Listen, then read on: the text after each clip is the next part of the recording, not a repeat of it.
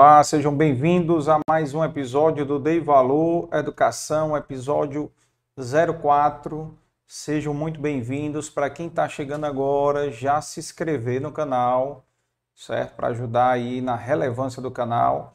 E também já dá um like nesse vídeo, comenta, compartilha, tá? Quem está ouvindo a gente aí pelo Spotify também já começa a seguir aí o Dei Valor no Spotify e nos ajudar aí a aumentar o engajamento e também quem ainda não nos segue no Instagram, segue lá no Instagram para vocês acompanharem a agenda que é divulgada semanalmente lá.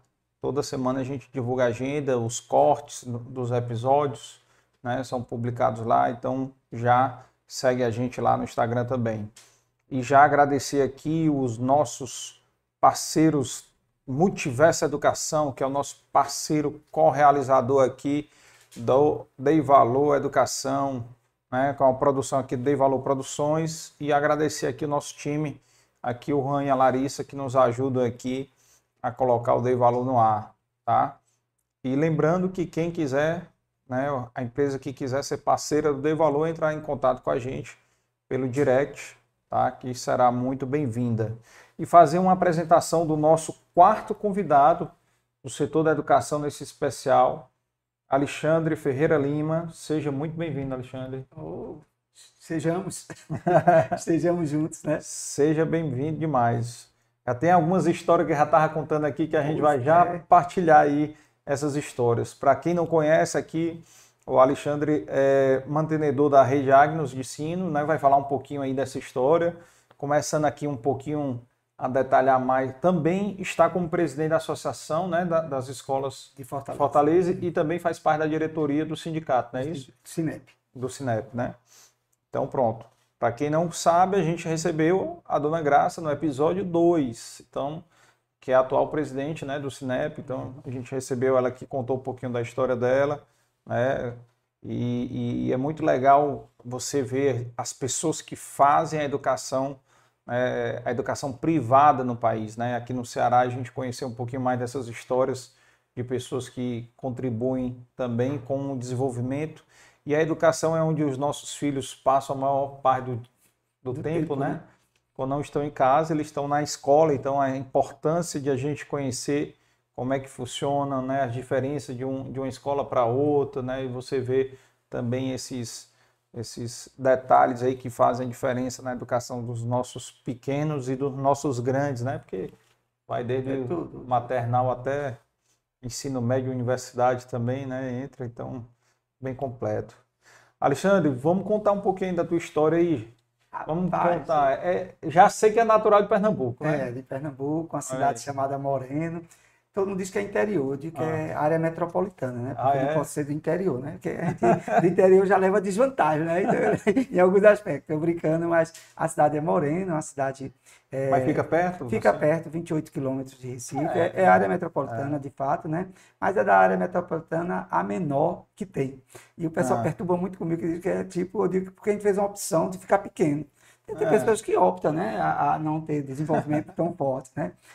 É, a gente nasceu em Pernambuco, na cidade de Moreno, é, tive a formação em escolas é, mistas, né? tanto na época, é, a, a, cidade era mantida por uma empresa, Cotonifício Moreno, que era uma empresa ligada a um grupo belga, né, de bélgicos, que tomavam conta da cidade. Praticamente a cidade toda pertencia a essa fábrica. Era o grande celeiro de empregos de, da de cidade. Que era a fábrica? Era de tecelagem, tecelagem. né? De tecelagem, né? Então ela mantinha eh, dentro da cidade mais de 4 mil empregos, né? Então ela era uma era uma empresa assim.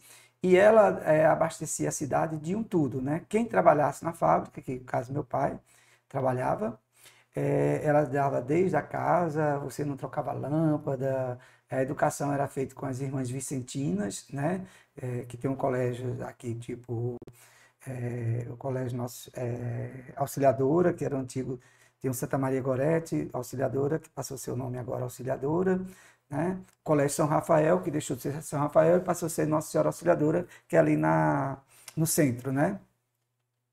Então as irmãs era, elas recebiam essa, todo o pagamento pela pela fábrica. A fábrica se responsabilizava pela educação dos, seus, dos filhos dos funcionários. Desde o fardamento, alimentação, tudo a gente tinha que era feito pelo. Queimava uma lâmpada dentro de casa. Quem vinha era um funcionário da empresa para trocar a lâmpada. Você não, o seu dinheiro era para é você. Você não gastava nada com a manutenção da casa. Depois foi vendido para um grupo brasileiro. Aí começaram as vendas de algumas casas, né? E foi quando a minha família comprou. É, eles venderam um lote de só 100 casas na cidade, então só 100 pessoas compraram casas primeiro e depois foram vendendo ao longo do tempo, né? E aí eu surjo nessa história como estudante, sempre fui um bom estudante, é, me dava bem com todo mundo, brincava, mas estudar para mim era um foco muito importante para mim. Eu gostava de estudar, mas não gostava de estudar além da conta. Eu sempre estudava dentro do limite, assim, prestava super atenção em sala de aula. É, o meu irmão foi reprovado e estudou na minha sala e uhum. o exemplo, às vezes eu ficava chateado porque as pessoas comparavam, ah, o Alexandre, você que é Chico, irmão do, do Alexandre, precisa estudar mais. Então, ficava aquela ideia de uma responsabilidade é, muito novo. E aí foi quando mamãe resolveu separar a escola, né? Aí meu irmão rendeu bastante na autoescola também e todo mundo ficou feliz da vida, né? Todo Porque mundo... teu irmão devia ficar chateado com essa é, comparação, e né? tinha aquela coisa, né, de comparação, né? É. E eu era mais novo, né? Então, tanto é, eu começo dentro do ensino é, com cinco anos, que era a idade de entrar, mas eu já, quando entrei na escola, já sabia ler e escrever. Então já fui adiantando uma, uma turma. E depois fizeram um teste comigo para outra turma. Então eu pulei, na realidade, duas turmas para ir com autorização na época. Tanto é que quando eu terminei o ensino médio, eu ia completar 14 anos. Então, quando eu entrei na faculdade, eu ia fazer 15 anos. E na época só podia entrar com 18 anos. Eu tive que ter autorização, né, tanto da família como do pessoal, para poder entrar na faculdade. Eu era o menor, era menino, né? E Passei, primeiro momento, na, em odontologia e filosofia, na época. E a gente podia conciliar. E na filosofia, e meio ano eu desisti da odonto. Aí lá em casa todo mundo ficou doido, porque como é que eu ia fazer só filosofia? Porque filosofia não dava dinheiro. que aí o problema da família é dizer o dinheiro, né? E aí eu me lembro que foi a primeira sessão coletiva com de meus terapia. irmãos. Terapia com psicólogo, para saber o que é está acontecendo. Porque a outra decisão minha, desistir da odontologia e resolvi entrar no seminário. Uhum. Então não tinha condições. E mamãe ainda me deu uma moto na época não entrar no seminário, né?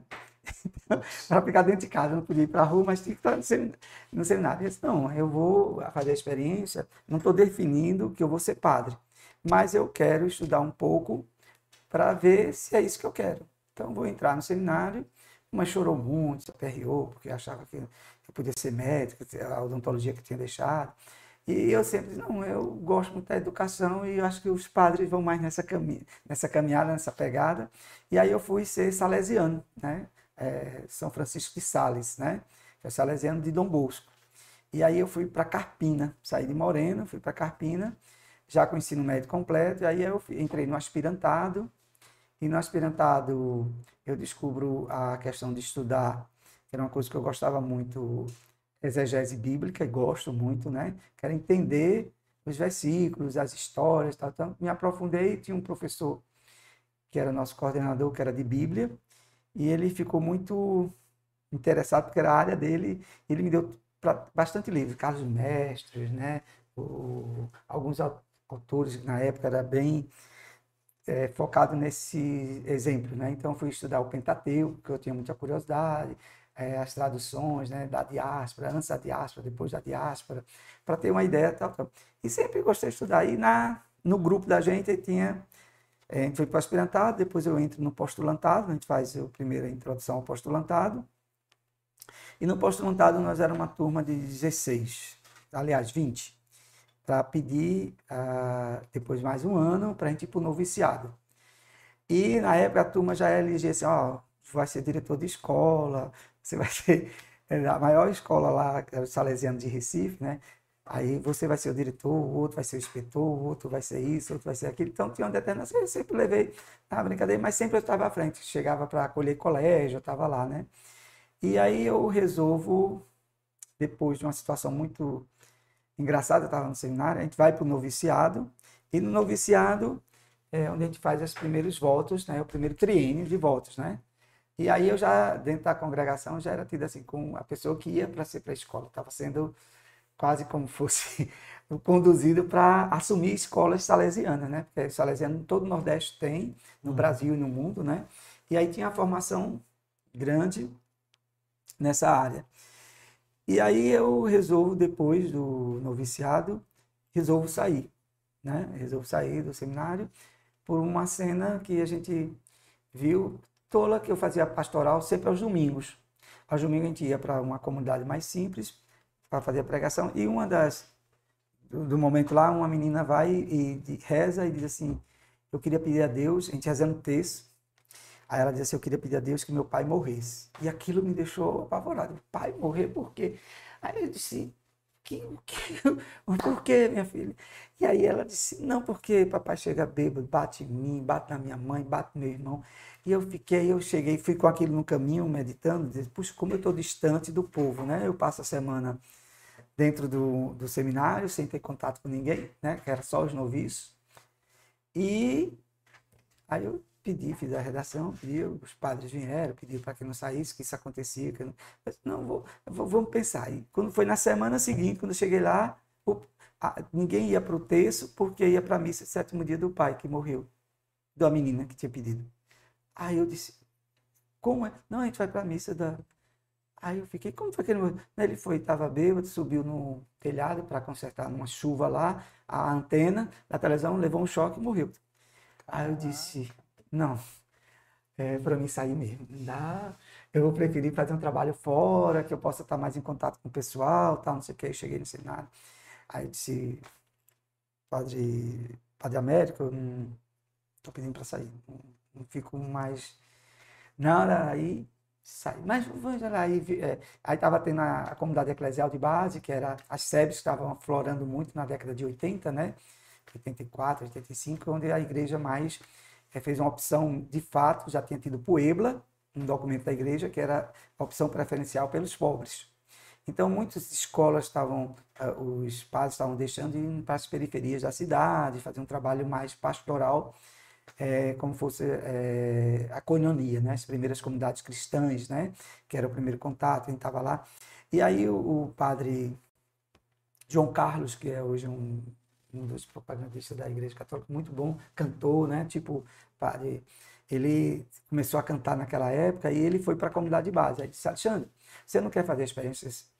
Não sai, você vai fazer uma experiência de um ano comigo lá, inserido na comunidade e tal. Padre Ivan, o Ivan Teófilo, padre assim, inteligentíssimo, também estava na condução desse, vamos, não sei o que. Eu fiquei, se eu vou pensar, e depois, não, não vou não, deixa eu ficar fora mesmo. Aí eu fui estudar, voltei para os estudos e tal, para lá. E aí eu comecei a entrar nas causas de... Foi aí que eu conheço a arte gravatar, né, com mais afinco.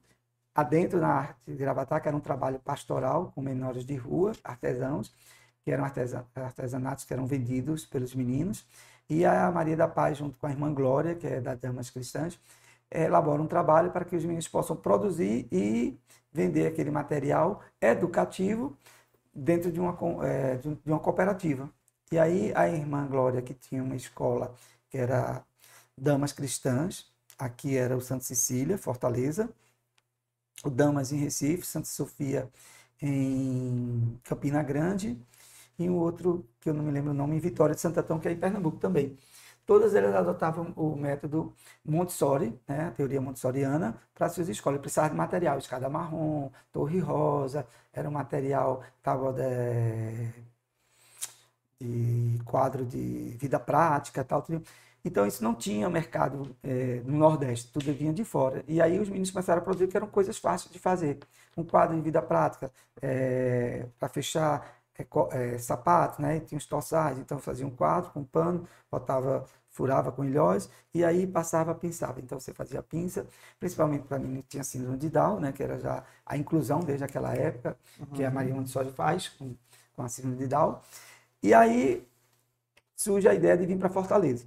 Até aí eu não estava com escola, né? Qual é o ano disso aí? Até, até que ano eu, vou, eu venho para Fortaleza em 90, em 86 para 87. 86 para 87. É. Tirando só uma dúvida aqui, uhum. é, Eu me lembro que a gente recebeu o padre Eugênio não dei valor, né? Que foi Sim. seu colega, né? Foi, a gente fez pedagogia. Pedagogia. Padre Eugênio, eu me lembro dele falando, agora eu, não, eu queria recordar aqui, quanto tempo é um seminário né, que você faz para... Ah, sim. depende, virar... depende da congregação, né? É, porque por o dele eu me lembro que foi mais de 10 anos, se eu não me engano. É, por exemplo, o diocesano, né? Se você é um padre diocesano, tem uma outra formação. Por exemplo, ele não tem um seminário menor mais, né? Então você já entra praticamente com o ensino médio. Então, em média de sete anos. Né? Sete anos. É, o diocesano, né? Que é o que a gente chama, que é o da diocese, né? Que é o secular, né? Que a gente vai chamar o secular mais, né? Uhum. Não o mundo secularizado, mas já de congregações a gente tem uma função, né? Então na congregação, dependendo, por exemplo, os salesianos, nós temos os aspirantados, que são alunos que não concluíram até o terceiro ano né, do ensino médio. Depois vem o postulantado, depende da congregação, é um ou dois anos, no meu caso era um ano. Depois vem noviciado, que é um ano. Aí é um ano recluso totalmente. Você não tem mais contato com ninguém, dentro da sua família tal. Só em casos extras, de alguma coisa, uma familiar que vai. Mas você tem uma hora de prestação na igreja de horas que você tem que passar como fosse um campo de meditação, que vai ser o primeiro momento das, dos seus votos, né? Que são os três votos: pobreza, obediência e castidade, né? Então, quando você termina um ano, aí você faz o primeiro pedido do triênio, né? Aí você tem três anos de votos temporários. Esses votos podem ser, se eu quiser desistir, eu desisto no meio do caminho, sem ter nenhum, nenhuma ligação com Roma. Isso salesiano. Depois de três anos, de, que é a filosofia, a gente vai fazer a filosofia, que é esse triênio, nós temos dois anos de tirocínio. O que é tirocínio? Uma prática de vivência dentro das, das comunidades cristãs, da igreja, da escola, né? Do, da, da congregação. Aí você já tem um ano, dois, três, cinco, dois, sete de tirocínio. Depois vem para a teologia, mais três anos. Calma aí, um, mais três, é, mais dá dois. Dez anos, dez anos, né? No, no, fluxo normal dos salesianos. Quando tem outras congregações, que pode ser nove, tem umas que são doze, porque tem umas que têm a formação de dois anos do, do noviciado, né? Que vai depender. Os jesuítas, que é o caso do, do Eugênio, do né, do padre Eugênio, é. é, o jesuíta é uma formação mais eles têm, é, ele tem um retiro espiritual, por exemplo, que é o retiro inaciano, né? Que são 30 dias de total silêncio. Eles se abstêm de qualquer fala durante 30 dias. É só oração, né? Então, aí eles têm outra formação, que geralmente quando estão, é, no caso dos é, jesuítas, né? Eles foram criar, é, ele se originou para defender o Papa, que era uma época de perseguição ao Papa. Então eles eram considerados os guardas do Papa, né? A, a, a polícia do, do, ah, é. era a, a, guarda romana ah. para blindar o Papa, né? Porque tinha, começou a ter várias desavenças na igreja e eles uhum. dizem, ó, nós formamos para fortificar o, o, clero romano, né, na época, né? Então ele, ele é visto como esse, esses é, é, soldados de Cristo no nome do Papa, né? Porque o Papa representa Cristo. Então, as congregações variam. E a, a sua, e o seu carisma, né? Uhum. Por exemplo, o carisma meu, é, como salesiano, era a juventude, consagrada à juventude, né? Tanto é que o, o fundador da congregação salesiana é Dom Bosco, que é o padroeiro dos jovens, né? Uhum. É, que é Dom Bosco, né? Que é lá em, em, na Itália, né?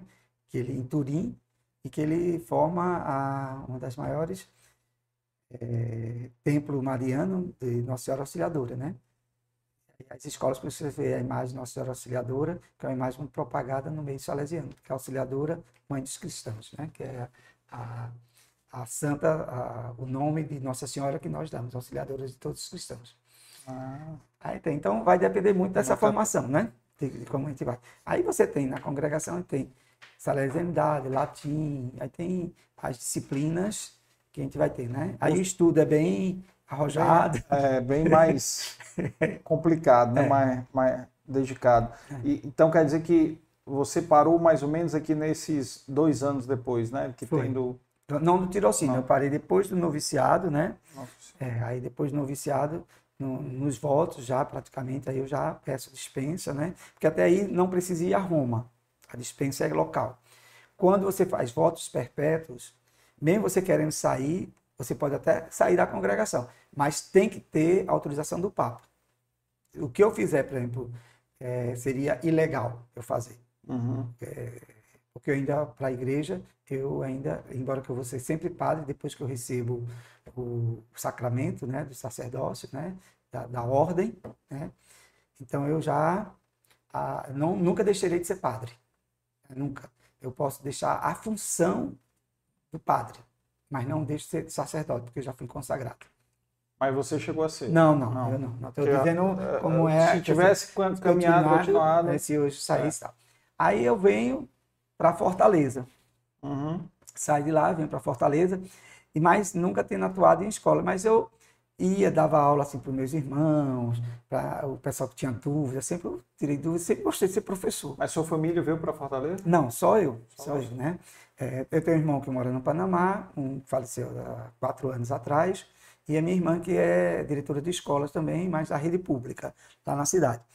E aí eu venho para cá, no sentido de trazer os, os, jogos pedagógicos, a criançada para cá, com a ideia de abrir uma situação também para os meninos daqui, coisa aí participo da pastoral daqui e vou visitar o Santa Cecília, que era ah, da Irmã Glória. Estava chegando para administrar. E aí eu vou e ela soube que eu fui e liga para mim, não, nós temos um encontro, e diz, Alexandre, eu queria que você viesse dar aula aqui. Aí eu disse, mas irmã, eu não sei, eu não... Não, mas é fácil, você vai, vai conseguir e tal, não sei o quê. Mas, irmã, não, você conhece o documento Puebla, Medellín? Eu disse, conheço, isso aí eu li, estudei e tá. Então, você vai dar aula de acordo com esses documentos, que é a opção preferencial que a gente tem da igreja. Era aula de, de religião, religião, religião, porque antes era religião mesmo, não. Aí eu disse, tá bom, vou. Aí eu fui. Aí peguei sétimo A até o sétimo D. E dei aula. A primeira semana muito bem, segunda semana muito bem, mas eu não, a irmã tinha viajado, eu não conhecia. E a gente vai lá. Quando chega lá para o final, é, na, 20, 20 dias depois ela liga e diz, Alexandre, o professor vai sair do ensino médio. Eu gostaria que você assumisse o ensino médio, porque todo mundo está gostando muito das suas aulas. Mas, irmão, não sei, tal, não sei o quê. E eu era bastante novo. Aí eu disse, mas será que vai dar certo? Né? Eu tinha, Qual era a sua idade? Estava com 22, né? 22 anos? 22 anos, né? E pegar ensino médio com 22 anos, tinha menino que já estava com 20 e poucos anos, né? 20 anos, eu disse, rapaz, vai ser igual para igual. E eu não sou muito alto, então aí desgraça é toda, né? Aí eu disse, tá bom. Aí eu vou dar, tem um dia da reunião do colégio, que tem sempre reuniões pedagógicas, sempre do lado de uma pessoa, sempre, bom dia, pô, tal, não sei olha, Sabe dizer quem é a irmã Glória aqui? Aí ela disse, por quê? Eu disse, não, porque ela me empregou e eu queria agradecer pelo emprego e tal, não sei o quê. Aí ela disse, mas não foi você que eu empreguei, não, era a irmã Glória. O Alexandre que ela pensava era um outro Alexandre, que por coincidência era salesiano também, por coincidência saiu na mesma época que eu, e por coincidência estava em Fortaleza na mesma época que eu. Mas ele veio de passeio, ele não veio para ficar. E aí ela riu, a gente riu e deu, deu certo. E, nessa história eu passei sete anos no, no Santa Cecília. E aí eu comecei a dar aula, aí eu fui convidado para outras escolas, né? E dei aula no Santo Inácio, quando eu conheci, na época, o Eugênio, né? É, Eugênio ainda era estudante, né? Aí até a formação para ser padre. E aí nós conversamos, aí eu trabalhei no Santo Inácio, trabalhei no, no Marista, aí fui trabalhando, mas meu sonho, eu disse, ó, vou abrir uma escola para mim. Vou juntar, porque eu quero é uma escola do jeito que eu acredito ser escola. Porque eu via as escolas, os meninos iam para a escola, mas não vibravam com a escola, e eu queria fazer uma escola que fosse vibrante, que desenvolvesse inteligência, não fosse só de memorização, fosse uma coisa mais é, com conteúdo acadêmico, mas que não fosse única coisa com visão de passar vestibular e tal, não sei o quê, que desse condição de a pessoa ser criativa, que era que a sociedade precisava. E aí a gente foi, tal, não sei o que, aí eu fui, Aí eu fui para o Tomás de Aquino. Aí no Tomás de Aquino, a gente desenvolve um processo. A gente abre o Tomás de Aquino, que é de trás da igreja de Fátima, né, da base do, do santuário de Fátima. E aí eu vou, numa coincidência, eu vou dar para uma palestra lá. Eu fundei o Lumen, que era uma assessoria pedagógica, e o colégio me convida para poder fazer a, a semana pedagógica de lá. E os irmãos do Padre Amorim, que eram os diretores, gostaram muito da palestra, se envolveram e as meninas disseram, olha, ele nunca participou e você está fazendo com que ele participe, tal, não sei o quê. Aí, uma semana, duas semanas depois, ele disse, olha, eu queria que você viesse ser supervisor da escola. Aí eu disse, olha, mas eu, como supervisor, eu estou terminando o curso de pedagogia, não posso ainda terminar isso. Não, mas eu quero que vá. E eu já estava começando a distribuir para pegar. E eu me lembro que eu fui, no, na época, no GEL, tinha um diretor lá, e ele disse, olha, fui pedir emprego, né? Saí, eu já estava trabalhando no Marista na época, não era no, uhum. no Tomás de Aquino, nessa época fazendo. E aí o cara disse assim, não, tem vaga para ser auxiliar de sala, você quer? Aí eu disse, não, eu queria para coordenação. Ele disse, não, não, você tem perfil para ser coordenador. Coordenador não, você vai ser auxiliar de coordenação. Ah, tá, muito obrigado, tchau, tchau. Eu todo empolgado, achando que eu era né, a bala que matou Getúlio, né, quando a gente dizia uhum. na época, né? A última Coca-Cola e nada. Aí, tá bom, aí quando chega o convite do Tomás de Aquino, que eu, aí era para ser supervisor geral da escola. E eu estava, e eu disse, vou aceitar o desafio. Rapaz, eu mergulhei com tudo.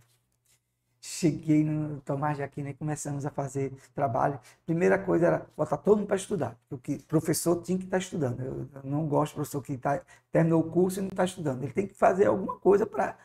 Reciclar. É, é, é, eu digo assim, é, de rememorar, é, é, rememorar a história do que ele aprendeu e discutir, porque você você vê hoje, hoje eu tenho várias técnicas de, de aprendizado, eu não posso ficar com a mesma técnica só de repetição, de ter um planejamento de um ano e passar para o próximo ano, passar para o próximo ano. E aí eu tive uma professora que disse, eu, eu não vou estudar, você não me obriga, tal, não sei o quê. E paralelamente surgiu a lei dizer que todo professor tinha que fazer a formação, tinha que ter o curso de pedagogia para estar dentro da escola. Aí eu me beneficiei. Aproveitou. Ah, aí foi bom, mas todo mundo tinha que estudar, tal, não sei o quê. E aí foi. Hoje, essa profissional veio agradecer já, várias delas vieram agradecer porque só assim estudou, se formou, é, conseguiu, foi para a escola pública, tal, não sei o quê, se aposentou atualmente, que já tinha muito tempo de escola. E aí eu fui tomando gosto. Aí eu botei, tá, agora eu vou pensar na minha escola, como eu quero. E eu morava, eu moro no bairro Montese, e aí eu olhava uma escola que se chamava Colégio Juvenal Galeno, era cheio de alunos. E aí, paralelamente, eu olhava, tal, não sei o quê. Com dois anos que eu estava no Tomás de Aquino, eu recebo o convite para ser diretor do, do Geodunas. Hum. Esse, o Geo, Estudei lá. Estudou lá? Pronto, aí era, é, o primeiro foi Marcondes, diretores, é, Enio, Marcondes, e o último ano depois de Marcondes fui eu. Aí eu fui quando eu cheguei lá, eu me apavorei, aquela imensidão de coisa aí. Eu disse. Na realidade, Chico Sampaio, Chico Sampaio, é, em 98, acho que 98. 98 para 99. Foi o, ano que eu, foi o ano que eu fui morar fora. Foi? Aí é, é um colégio que surge com uma proposta mega interessante, uhum. mas que não consegue decolar, na realidade, né? É. Aí eu fui. Quando eu cheguei lá, eu me apavorei, eu li assim, disse, rapaz, não aceito esse desafio não. Como a gente ficava conversando com esses amigos, eu sempre fui muito curioso, o GEL tinha uma fama de demissão por demissão. Mudava muito, era rotatividade de professor, era muito forte. Aí eu disse, não vou. Aí o Chico disse, não, você vai... O Chico chega no Tomás de Aquino me procurando. Uhum. O meu coordenador era Sampaio, Luiz Sampaio. Quando anunciaram para mim, ó, o Chico Sampaio quer falar contigo. Eu pensei que era o Luiz Sampaio que estava visitando a cidade, que era meu assessor no seminário. Aí eu disse, ah, teve aqui, não sei porque eu confundi Chico Sampaio Luiz Sampaio. Vou ao encontro dele. Quando eu chego lá, eu disse, não, a confusão novamente teve a irmã Glória com Chico Sampaio. Eu disse, não, e você disse, não, é porque o Nazareno lhe indicou para que você viesse para cá. O Nazareno tem uma uma pessoa cunhada, que é casado com não sei quem da família dele, que trabalha no Tomás de Aquino e ela admira muito seu trabalho e falou de você, que você estava fazendo no Tomás de Aquino. E a gente tinha conseguido, em dois anos de São Tomás de Aquino, praticamente dobrar o número de alunos. E o GEL ficou encantado com isso, né? Mas não foi um trabalho só meu, era um trabalho de equipe que tinha. Aí o Chico Sam, aí eu disse, bom, aí ele disse, olha, eu queria chamar você para é, ser coordenador. Eu disse, não, não, estou bem. Tá, tá. Aí supervisor, disse, direção. Aí, disse, direção, aí disse, eu dobro o seu salário. Quero nem saber quanto é seu salário, eu dobro o seu salário. Então, aí, aí, aí, aí, aí, eu disse, rapaz, estou bom de passe. Né? Mas eu disse, não. Aí eu fui falar com o padre Amorim, e o Expedito e o Vicente. Eu disse, olha, se vocês, é, ele está querendo dobrar meu salário. Na, minha, na época, era, acho que era 2.400, 2.600 reais que eu recebia. Aí ele disse que dobrava um 99 para 2 mil, né? É, você ganhar 5 mil já era muita coisa. Hoje ainda muita gente ainda vibra com esse valor, né? Então aí eu disse, e está oferecendo isso, mas eu só quero, porque eu queria, tinha um projeto para montar no Tomás de Aquino que eu queria efetivá-lo. E eu estava no processo, não tinha concretizado. E a gente já tinha avançado muito com o número de alunos, com os resultados que estavam vindo, e que por coincidência nesse ano Hum. E como eles gostam dessa coisa, né, esses colégios maiores, o menino que tirou primeiro lugar na federal era aluno nosso, do Tomás de Aquino. Aí eles ficaram doidos. Aí, tá, conhece esse menino, me diga o nome e tal, não sei o que. Disse, Rafael era um menino estudiosíssimo, estudou da coisa, mas era uma coisa assim, ele que inclusive não fez nem medicina, fez um curso na área de humanas, que era um absurdo esse menino ser desperdiçado na área de humanas. A cabeça era muito voltada mais para as áreas que desse resultado, né? Aí eu vou, entro, aí eu digo, tá, não, não vou não. Aí peço ao padre, porque ele realmente só era 400 reais ou 600 para chegar aos 3 mil e eu não saí do colégio. Como eu mexi em todas as áreas lá, como supervisor, eu sabia que tinha um dinheiro que poderia é, fazer isso. Eles disseram que não podia. Fiquei muito triste, né? Porque eu queria ter ficado lá. Aí, tá bom. Não dá, não dá. Eu, tá bom, vou dar a resposta para o Chico Sampaio que eu vou aceitar. E eu vou para pego o carro, vou para Simão. Naquela época era aquele tijolão, né? O Motorola, o Motorola. PT550. PT550. Aí eu, no meio do caminho, desligo o celular para não atender ninguém, chateado. Porque eu, gosto, eu gostava muito do Tomás de Aquino, né? Era, foi a escola que me deu a oportunidade de ser supervisor desenvolver o que eu estava achando que daria certo. Aí vou me embora. Aí vou pro Chico. Aí quando eu chego lá, o Chico disse, pronto, é a última vez. Aí o Chico disse, Alexandre, antes de você falar, eu vou dobrar e dar mais X valor para você. Eu já ia dizer sim. tá certo que sim. Aí ele disse, olha, eu vou, do, eu vou do, tá mantido a dobra do dinheiro e mais tanto para os gastos de gasolina, não sei o quê. Um auxílio, né? Aí eu disse, eita, agora me pegou. Mas já ia dizer sim, né? Eu já dava é. certo, ia dizer sim. Disse, deixa eu pensar. Não, Chico, aí ele, ah, muito bem, tá, não sei o que. Tá. Aí, parabéns, eu disse, agora deixa eu dizer. Eu já ia dizer sim, viu? Mas eu quero o que você prometeu. Porque aí eu disse, então eu vou juntar o dinheiro, passo dois, três anos dentro do, do, do GEL, e para abrir a escola. E aquela escola que eu falei, Juvenal Galeno, eu olhando o número definhando de alunos, né? Tava caindo e eu querendo saber por quê. Passava lá, conversava com o aluno, tinha aluno do meu prédio que era de lá, conversava com os pais, tal. Eu disse, eu, disse, eu vou comprar essa escola. Eu disse, vou comprar. Aí, como eu sempre utilizei, eu sempre pensei assim, utilizo 40% do meu salário para mim e 60% vai para uma poupança, um, para quando eu quiser comprar, comprar à vista, fazer as coisas tudo uhum. bem e aí eu vou guardando, levando, né? não precisava desse dinheiro todo para.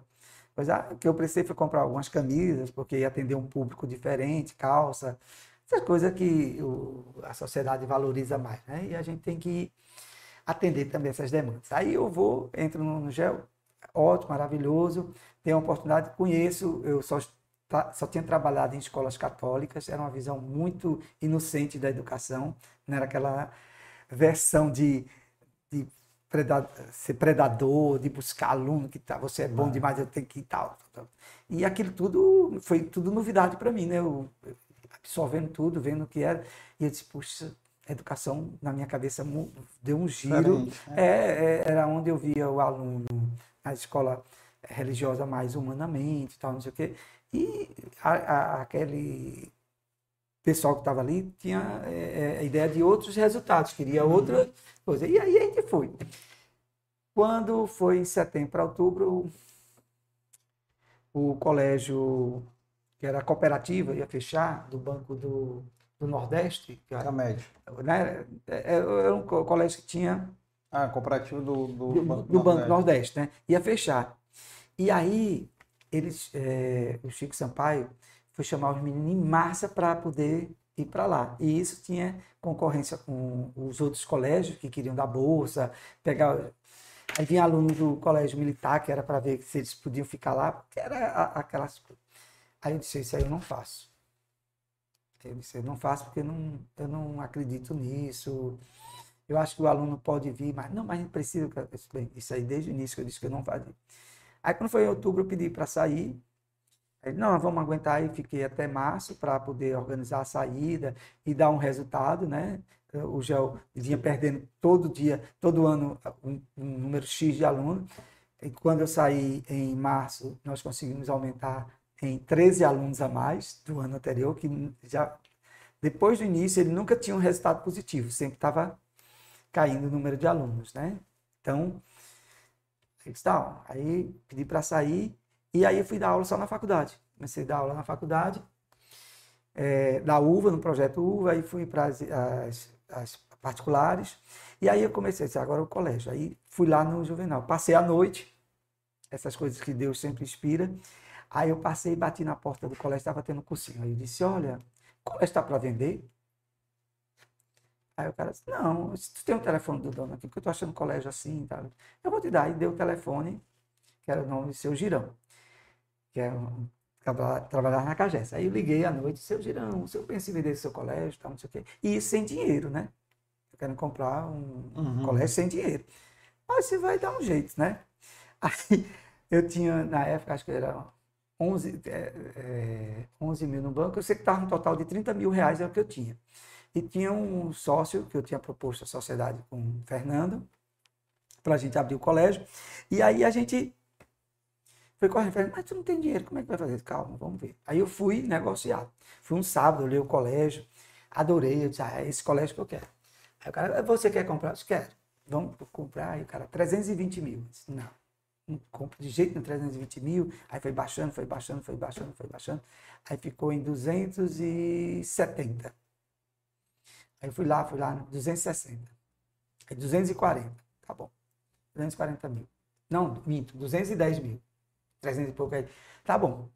Aí quando ele disse, tá bom, aí ele disse, agora você vai, como é que vai pagar? Aí eu disse, não, agora vamos saber como é que nós vamos pagar. E quantas vezes senhor divide? Aí ele disse, não, estou falando à vista. Disse, se eu acho que eu tivesse 210 mil, eu não estaria na aplicação do que está pagando o colégio assim dessa hora. Aí ele, não, mas eu pensei, não, o que eu vou fazer assim, eu já puxei aí, descobri que ele estava devendo isso, devendo aquilo, devendo aquilo, gente vai pagar em dívidas.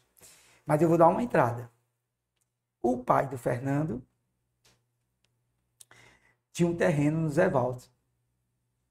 Aí eu disse, Fernando, aquele terreno do teu pai. Aí ele disse, mas tu vai, tu vai comprar o terreno? Não, ele entra na sociedade. Entra na jogada. Entra na jogada, depois quando eu consigo o dinheiro, eu pago a ele, a gente devolve e depois a gente vai. Aí mas tá vendo que papai vai deixar isso, tal, não sei o quê. Tal, não sei o quê. Não, vamos falar. Eu, eu tenho um não já. Mas eu vou tentar falar. Aí cheguei, seu Gés. E ele gosta muito de mim.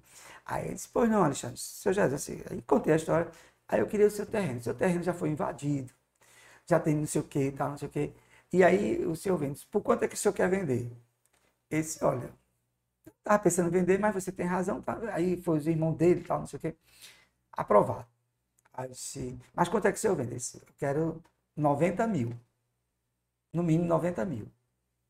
Eu disse, tá certo. Aí eu disse, se passar de 90 mil? Ele disse, é seu. Hum. Mas tá certo.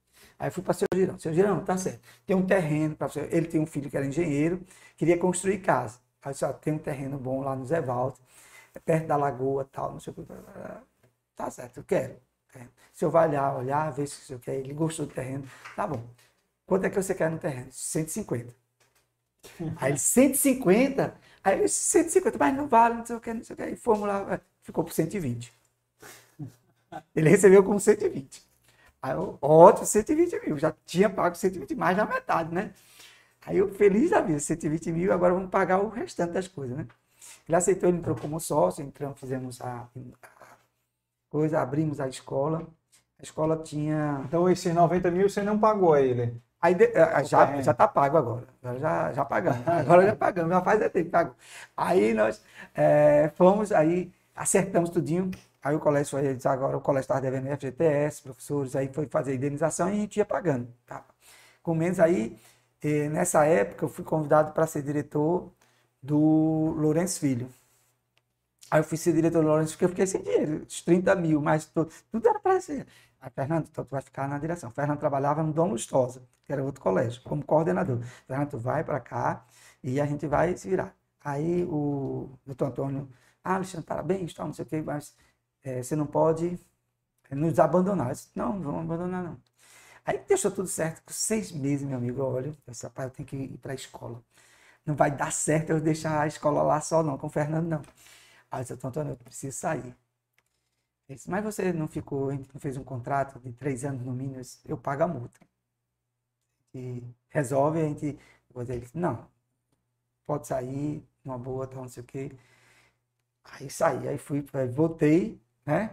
Aí vamos fazer lá no colégio. Aí no colégio, eu agoniado. A gente tinha, na época, 120 alunos quando a gente foi começar. Uhum. Só que 120 alunos tinha dependência na escola. E dependência eu particularmente não gosto, porque são alunos que não, não estudam, são mais de fora de faixa. E isso afastar, foi isso um dos motivos que afastaram muita gente do colégio Juvenal Galeno na época.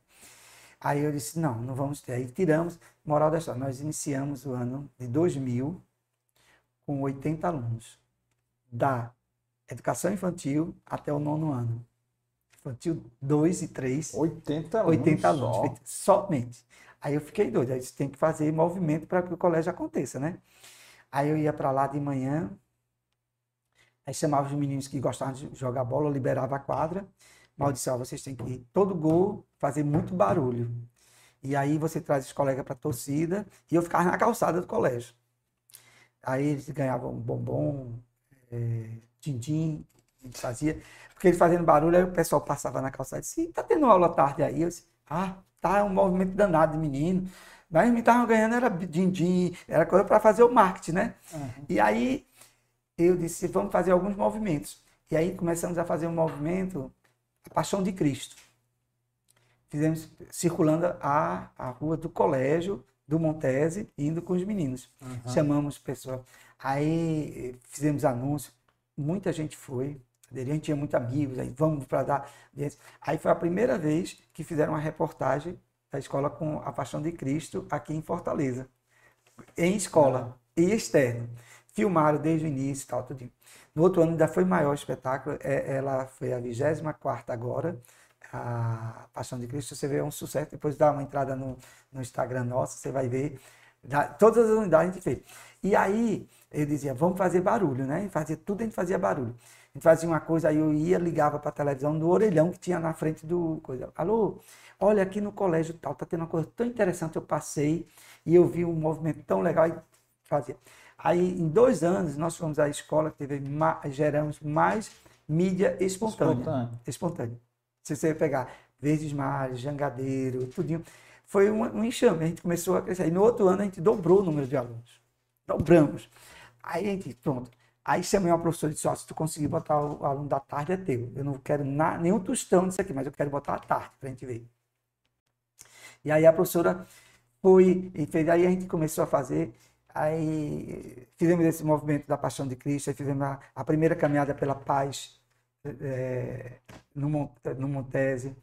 Aí entramos, aí formei uma, a gente tentou formar uma associação, aí formamos tudo na área da educação. Aí isso foi muito gostoso, porque a gente viu crescendo as coisas e os professores abraçando. Eu acho que é. o sucesso hoje é mais porque nós temos uma equipe unida, uhum. né? muito unida. E aí apareceu uma oportunidade com dois anos, três, no terceiro ano, o colégio Nossa Senhora de Lourdes, o, que era o reitor da Unifor Colares, Colasso, ele, eu recebi uma ligação me chamando para ser diretor do colégio, que tinha as irmãs que estavam deixando a escola, e na época havia uma disputa com o positivo, o evolutivo, na época. Uhum. E o, as irmãs, eles começaram com a faculdade, que é a FAMETRO. E aí não tinha, ele não tinha um métier de escola. Aí foi quando eles me chamaram para ir. Aí eu disse, olha, eu estou na minha escola, não tenho tempo, tal, não sei o quê. E eu não, eu não vou é, tirar o foco da minha escola para vir para cá, porque ali é meu. E aqui eu não... É. Eles não, Alexandre, como é que você quer vir? Tal? Aí foi, foi. Aí eles terminaram. Aí eu disse, Fernando, eu vou fazer o seguinte, a gente vai pegar o Nossa Senhora de Lourdes e vamos botar como um, um agregador de força. Dizer que o colégio está tão bem, que a gente tinha crescido né, nos três anos, que a gente tá, é, atravessou barreiras na cidade. Uhum. E aí a gente foi para o Nossa Senhora de Lourdes. E aí eu assumi a escola, mas sendo remunerado pelo, pela FAMETRO na época, né, que era empreendimento para Canaú. E aí a gente fez jogada, aí o colégio, tanto um quanto o outro, foi crescendo. E eu tinha uma ligação, aí ficou com as duas escolas. Aí no ano seguinte, que aí foi formando a rede. Aí o nosso, é, entrou o Tomás de Aquino, 2008, né? 2008 entrou o Tomás de Aquino, é, o Rosa Gatorno, entra, aliás, 2002 entra 2002 entra Nossa Senhora de Lourdes, aí 2008 a, a FAMetro cresce e aí diz, ó, oh, preciso de espaço, aí eu fui com a irmã Lucinda lá no Rosa Gatorno, conversei com ela, ela disse, não, a gente quer vontade de arrendar. Aí conseguimos o arrendamento do Rosa Gatorno, aí transferimos os alunos do, do Nossa Senhora de Lourdes para lá, isso com muito trabalho, assim, de buscar mesmo, de coisa, estudando, trabalhando meios e fazendo coisas. E aí a gente foi fazendo a escola viva, porque os professores estavam estudando, e a gente criou uma viagem dos professores. Professores, vocês querem conhecer tal estado, a escola paga metade, vocês pagam a metade. Para que os professores pudessem estar presentes em todos os ambientes da escola, que pudessem estar em todas as programações da escola. E aí os professores se empolgam porque a gente foi para São Paulo, foi para Pernambuco, foi para é, Paraíba, fomos para Alagoas, fomos para é, Maranhão, é, duas, três vezes em Pernambuco, fomos a Belo Horizonte, Minas Gerais. E a gente fazia assim, todo o trabalho que tinha de festa, de tudo, a escola não recebia o dinheiro, era deles. Então a barraca, né, comida, brincadeira, Parque Agnes, aí eu gosto de escrever história e escrevia a história todas ao inverso da, do que era original, por exemplo. O lobo que era mal era a história do lobo, que no final conta por que, que ele era mal e se as pessoas dariam uma chance a ele com coisa. Então ele deixa de ser. Ah, Aí a gente começou a fazer com os professores. Então quem fosse participar da peça ganhava em triplo do que. Era um pátio, a gente não tinha, não tinha auditório ainda, não tinha nada. E aí a gente fazia no, no pátio e a gente chegou a vender 200 ingressos de crianças que iam com os pais, com as famílias, aí todo mundo ia, e eram os professores que faziam a história e até hoje. Aí a gente, e esse dinheiro era voltado para ir para a viagem. Conseguimos o dinheiro a metade do professor, a metade do colégio e ainda o professor ainda recebia dinheiro para a viagem. Porque a, as festas, os teatros, né, todas as coisas que a gente fazia, era todo mundo junto. Então, aí também é uma coisa que eu acho que é interessante da gente lá, é que no dia de festa como essa, a gente tinha as equipes, né? Então eu ia para a equipe, não era para ficar só recebendo, mas eu ia para arrumação. Tinha vezes que eu ia para a equipe do banheiro, então tinha que entregar a escola limpa. Né? Não tinha um zelador, era a gente que a gente não organizou a festa, então nós tínhamos que entregar a escola limpa. limpa. Então, se eu precisasse lavar o banheiro, até hoje a gente faz isso, não tem nenhum problema. A gente vai, lava o banheiro, tem equipe do banheiro, masculino, feminino, o, o pessoal que tira as cadeiras, bota as cadeiras no lugar, tal, que é uma outra dimensão. Então a escola ela entra numa escola mais viva. Então eu tenho profissionais hoje que trabalham com a gente e assim, eu tenho um convite para ir para outro canto, mas eu não vou porque eu quero ficar aqui. Me deixe pelo menos com algumas aulas aqui. Mesmo que a escola outra pague melhor, tal, mas eu tenho um ambiente saudável, tenho um ambiente que que a gente sente que tem carinho, que tem amor. Então isso para mim é uma marca muito grande da Rede Agnes, né? E aí também a gente surgiu com uma ideia assim. As foi, escolas estavam fechando. O primeiro foi Nossa Senhora de Luz. Foi Nossa Senhora de Luz. Aí o colégio estava caindo, aí a gente foi chamado para resgatar o colégio. Aí deu certo. Aí depois nós fomos para o terceiro, que foi o, o, foi o Tomás de Aquino, né? Aí depois do Tomás de Aquino, a gente foi para o Wagner eh, Rosa, eh, o Olinto Studat. Qual ano? 2008, Rosa Gatorno, 2012, é, Olinto Estuda-te, 2015, mas Menino 2008, Praga, Tomás Aquino e é, o, o Rosa Gatorno, foram os dois juntos, né? Na época. E o... Aí depois veio o Olinto Estuda-te, depois veio o Menino Jesus de Praga, é, veio o Ellery, Colégio Agnus Ellery, depois o Menino Jesus de Praga, MJP, que é no Carlito Pamplona, e por último veio o da Lagoa Redonda, que Qual é o Agno Sul. Agno Sul faz três anos, né? Foi no ano da pandemia. A gente abriu no ano da pandemia, doideira, 2020. né? 2020. 2020. No ano da pandemia, abrir. Todo mundo fechando escola, a gente vai abrir. Quem teve a oportunidade, a gente vai abrir. E funcionou legal. Teve problema com a educação infantil, mas a gente enfrentou. Mas sempre com muita garra, assim, né? E teve várias. Aí tem várias promoções na escola, engraçada, né? Coisa que eu acho que é criativa e boa, né? Pra gente não diz alô, né? não diz bom dia. É, ser Agnes é bom demais. Então a gente entra na sala aí. Ser Agnes, já disse é bom demais. Dia de sexta-feira ele sai com alguma coisa que simboliza a escola que ele está, né? A cor, pintadinho, uma mensagem, orientação, né? Para vai para o supermercado. Então, gente ó, compra coisas saudáveis, né? Dá uma lista para que eles possam falar. Se ele conseguir falar, as crianças, né? Que o adulto escuta, acha bonitinho, né? Ele fala, não compre açúcar, tal, tal não sei o quê. Veja, não compre refrigerante, é melhor suco da própria fruta, né? se puder ter a própria fruta melhor do que a própria polpa. Aí eles explicam, tem tudo explicadinho, aí ele entrega para você e faz uma relação de compras e tal, não sei o quê. Aí a gente foi fomentando essa ideia, né? E hoje nós estamos em seis escolas, seis lugares. E né, eu acho que a, a missão nossa é a educação mesmo. Descobri muito quem teve, né? E o Fernando, que é meu sócio, também comprou a ideia, né?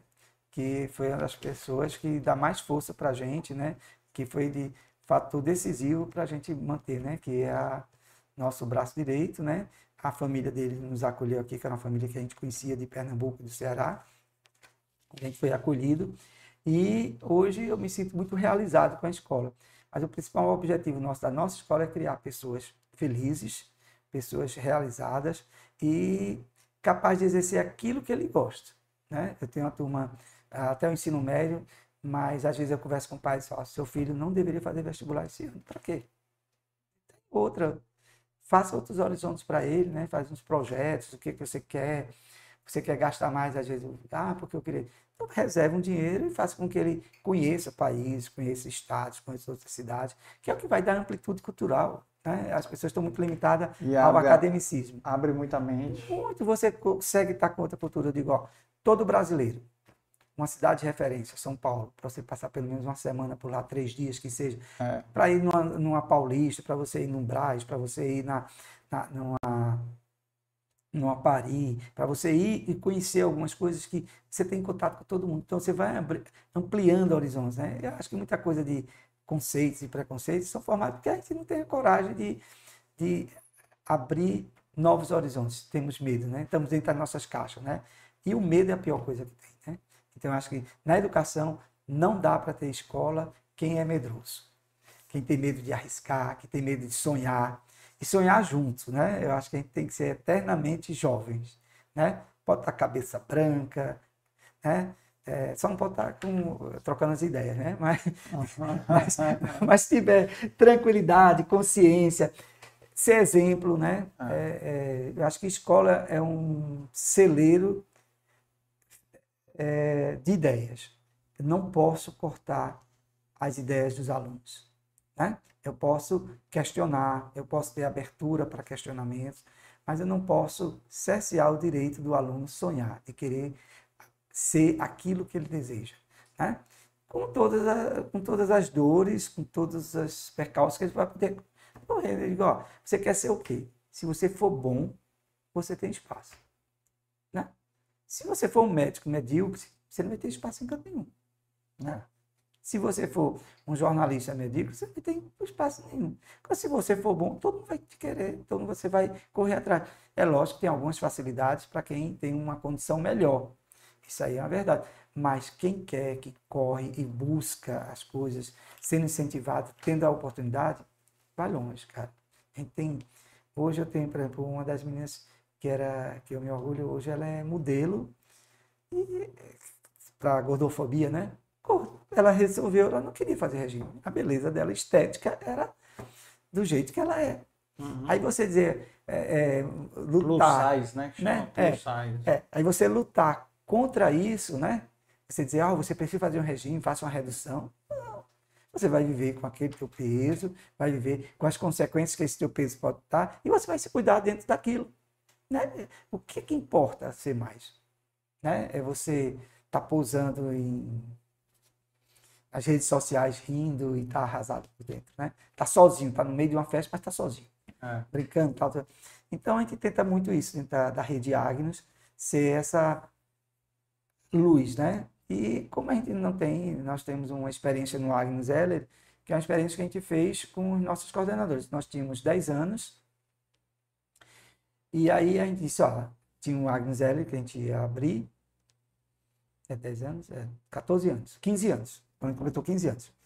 Aí 15 anos eu disse, olha, eu chamei a TT, a Ariana, eu, Fernando, nós, eu e Fernando chamamos a TT, a Ariana e a Josi.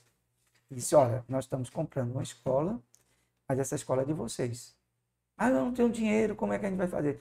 Vocês vão pagar quando a escola começar a funcionar, dar o dinheiro, vocês vão repor naquilo que vocês têm. Nós vamos entrar na sociedade, vamos dividir a sociedade em cinco, nós vamos bancar, e tudo que for dando lucro vai ser de vocês. E hoje a escola está lá. E elas estão renovando. A ideia da gente é, daqui a pouco a gente sai e elas ficam com a escola. Porque a outra ideia é. Eu acredito muito no, na partilha, né? Então, eu acho que o que eu tenho hoje é suficiente. Eu não preciso ter mais ostentação, não precisa disso. O que eu preciso é o quê? Viajar, ter uma boa casa, boa alimentação, me vestir do jeito que eu gosto, tal. Que é isso que a gente tenta pregar dentro da escola, né? Sim. Você não precisa. Que você precisa acumular, né? Ter um plano de saúde, porque é necessário, e questionando, né? Porque hoje a gente, eu digo na escola, os pais dizem, ah, porque vocês são assim e tal. Não, não é correto. Né? Você hoje, você não pensa mais num, num cemitério público. Se você for observar, todo mundo está pagando plano funerário dizendo que é uma vantagem que tem direito a 10, quer dizer, eu tenho direito a matar 10 pessoas para enterrar 10 pessoas. É uma de doido, né? Você vai olhar assim, né? Você tá. É, água, né? Água é obrigação. Aí você hoje é, popularizou que você não toma mais água da cajés. Né? Você tem que tomar água, entre aspas, mineral, não, ou, ou adicionar, um, ou adicionar, tal, não sei o quê. Tá entendendo? Você, sem perceber, a classe média vai tendo gastos que na realidade é a única classe que reivindica e ela está perdendo esse poder, né? Porque o cara tá, quem é muito pobre, né, miserável, está na situação de pobreza absoluta, ele está brigando para sobreviver, uhum. né? O que é muito rico tem não está nem aí. Uhum. Essa classe média que fica apertada, que pensa que é rico, que pensa que é pobre, que pensa está numa crise de identidade existencial, existencial muito grande. Quem eu sou nessa história está pagando tudo, né? Você vê, hoje nós temos 10% da população que estuda em escola particular. Assista a reportagem, parece que todo mundo estuda particular. Porque vai fazer matrícula, diz os gastos, matrícula, IPVA. Quem que tem carro na cidade que vai pagar IPVA? E, e uma série de coisas. Aí dá a sensação. Né? O impacto é muito maior quando sobe a passagem do ônibus. Né? Que é muito, né? Então, mas a pessoa diz, ah, subiu escola tu está na escola pública, o que é que tem que reivindicar? Escola pública boa, de qualidade, e que nós deveríamos ter. Uhum. Né? Eu cumpro um papel que é do Estado. E os nossos pais fizeram isso, estudaram uma, uma, grande maioria em escola pública. Mas aí vem uma questão muito interessante, que eu digo assim, a escola pública, na verdade, ela foi uma escola privatizada para poucas pessoas. Porque primeiro não tinha escolas suficientes para todo mundo. Então, quem estava no liceu era a nata da sociedade. Primeiro, porque você tinha um exame de admissão. Né? Era um antigo exame. Então, a escola pública de qualidade que existia, ela sempre não foi direcionada acessível, pra, não né? foi acessível. Né? Quando ela passou na década de 80, né, que vai ser pulverizada a escola maciçamente, né, para todo mundo chegar às condições de escola, mas não tinha professores. Né? Uhum. Aí o que é que contratou? Pessoas que gostam de criança. Mas, é, vai... mas, hoje, por exemplo, nós temos escola, escolas públicas que são as melhores, por exemplo, aqui de Fortaleza. Se você for pensar escola pública, colégio militar. Colégio uhum. militar é público, mas o nível de seleção é lá em cima. Pronto. Mas você tem hoje, por exemplo, por exemplo, hoje nós sofremos com a escola particular. A escola pública do Ceará em si melhorou muito nas últimas décadas trabalho que foi sendo feito foi muito bom. Tanto é que você hoje tem a dificuldade no ensino médio de permanência de aluno no ensino médio, pelas cotas e pela questão de ser o dia todo, das escolas referentes como liceus, o de Maracanãú, por exemplo, é, tido como uma escola de alta performance, hum. é, Adalto Bezerra, César Carlos. Né? Hoje há uma, uma ideia de escola pública do, da, das séries finais, né? que é o ensino médio, o antigo ensino médio, que está sendo procurado porque há uma, uma consistência. Os professores tomaram uma outra consciência, mas aí você tem o público de uma boa parte das escolas públicas que a classe média tem medo de botar seu filho por lá. Mas não é mais pela escola de oferecer, mas é pelo público que frequenta. Ah, então, é, é, hoje está nessa briga, nessa gangorra nas escolas, né? O que fazer dentro disso aí? Então, é que é mais que é o mais for, forte de discussão. Aí, para a gente, eu cumpro um papel que era para ser do município. Eu digo do município porque escola até as séries iniciais é responsabilidade do município. Os anos finais é do Estado, né? Ou da federação. É, ensino, ensino médio, né? É, o ensino médio seria. Então, quando você vai para a prefeitura, você tem creche nas prefeituras, meu amigo, você fica assim, que é muito melhor do que creches particulares, por incrível que pareça. É, na, no imaginário da gente não tem. Mas o que é que acontece? Eu não quero deixar meu filho, porque criou uma consciência coletiva no Brasil que o que é público não presta. Uhum. Né? É interessante isso, né? Enquanto todo mundo briga para é. ter a, o público, aí você vai tendo que é o suspiro do capital, né? capitalismo selvagem, né? Ou do neoliberal, é dizer não, eu tenho dinheiro, eu pago, eu vou, as coisas vão acontecendo porque eu pago, né? Então, as clínicas populares estouram, né? Você faz um esforço de pagar plano de saúde, né? Você vai, eu tenho Unimed, mas os médicos que a gente quer não estão mais na Unimed. É. Hoje a Unimed. É, é, eu tenho um irmão que é médico, ele diz assim: a Unimed passa a ser um, um hotel depois que você fez a coisa completamente. Coração, você vai para Messejana, né? Que é o centro. Depois que termina lá, e para você ficar com mais repouso, com mais tranquilidade, você vai para um apartamento na Unimed, na, na Vida. É isso, mas para você conseguir os médicos de referência, você não consegue mais no plano de saúde. Né? Aí você liga, eu me lembro da cena que eu fiz, eu liguei, eu disse, ó, eu queria marcar particular ou, ou pelo plano, ou convênio. convênio. Ou convênio. Eu disse, não, é particular. Reservou, tá, tem, não tinha vaga. Eu disse, não, é particular. Tem vaga, tal, não sei o que. Aí eu chego, aí vou com minha carteirinha, né? Aí quando ela disse, seu Alexandre, eu disse, pois não, é, você vai pagar agora? Eu disse, não, é pela Unimed. Não, eu perguntei ao senhor se era convênio ou particular. Eu disse, não, o, a Unimed não é, não é particular, não? Aí ela disse, é, mas é porque nós temos. Eu disse, não, eu, eu, falei duas vezes alto, aí o médico estava lá na ponta da vez, não, peraí, tal, não sei o que, veio acalmar os anos, tal, não sei o que. Aí disse, ó, dessa vez eu não vou cobrar, não, mas a próxima vez eu diga que. eu vou dizer tantas vezes que é particular, porque o meu é particular. Ele disse, mas Alexandre, quem tem que reivindicar para que a Unimed te pague melhor é o senhor, não sou eu, não. A Unimed me cobra e eu pago aquilo que ela Né? Então, a, a, a, inversão de a gente buscar nossos, os nossos direitos, ela está ela, ela tá se esvaindo, né? a gente não acredita, a gente não acredita. É, escola não acredita no Grêmio escolar, na coisa a gente não acredita mais na política, não acredita em nada. Então, quem é o sindicato não vale? Então, onde poder ser representativa, representação tua, minha, a gente não está acreditando, né? E como foi que começou essa tua essa sua ideia aí da, da associação já existia ou vocês criaram? Não, aí a gente teve, tinha um colégio chamado Monteiro Lobato lá no bairro, que era Dona Socorro, e ela, um dia a gente conversando, ela disse, vamos formar uma associação, Alexandre, você topa? Eu disse, topa, era o que eu queria também, e a gente formou. E eu, eu me lembro que a primeira reunião da associação, eu passei em várias escolas chamando, tá, fiz lanche, tudinho, preparei tudo, um ambiente bonito. Não foi ninguém. Foi mesmo. Ninguém, né? Ninguém. Rapaz, eu, eu Sobrou lanche, pessoal. Na, na, mente, se chegasse pensamento para cada um, tá tudo esculhambado. Porque tava tudo, tudo afetado. Aí eu, no outro dia, passei em todas as escolas. Por que você não foi? Ah, Alexandre. Só faltou você. Foi. E foi todo mundo, foi. Todo mundo. Só faltou. Eu vim porque eu, você me deu mais certeza de todo, foi você. tá? Não, na próxima eu vou. Aí, uma semana depois a gente fez. Aí foram cinco. Ah. Das 15 convidados foram 5. Depois pegou. Aí a gente começou a fazer movimentos de estudo. Só, a gente, a gente pode fazer junto, coletivo.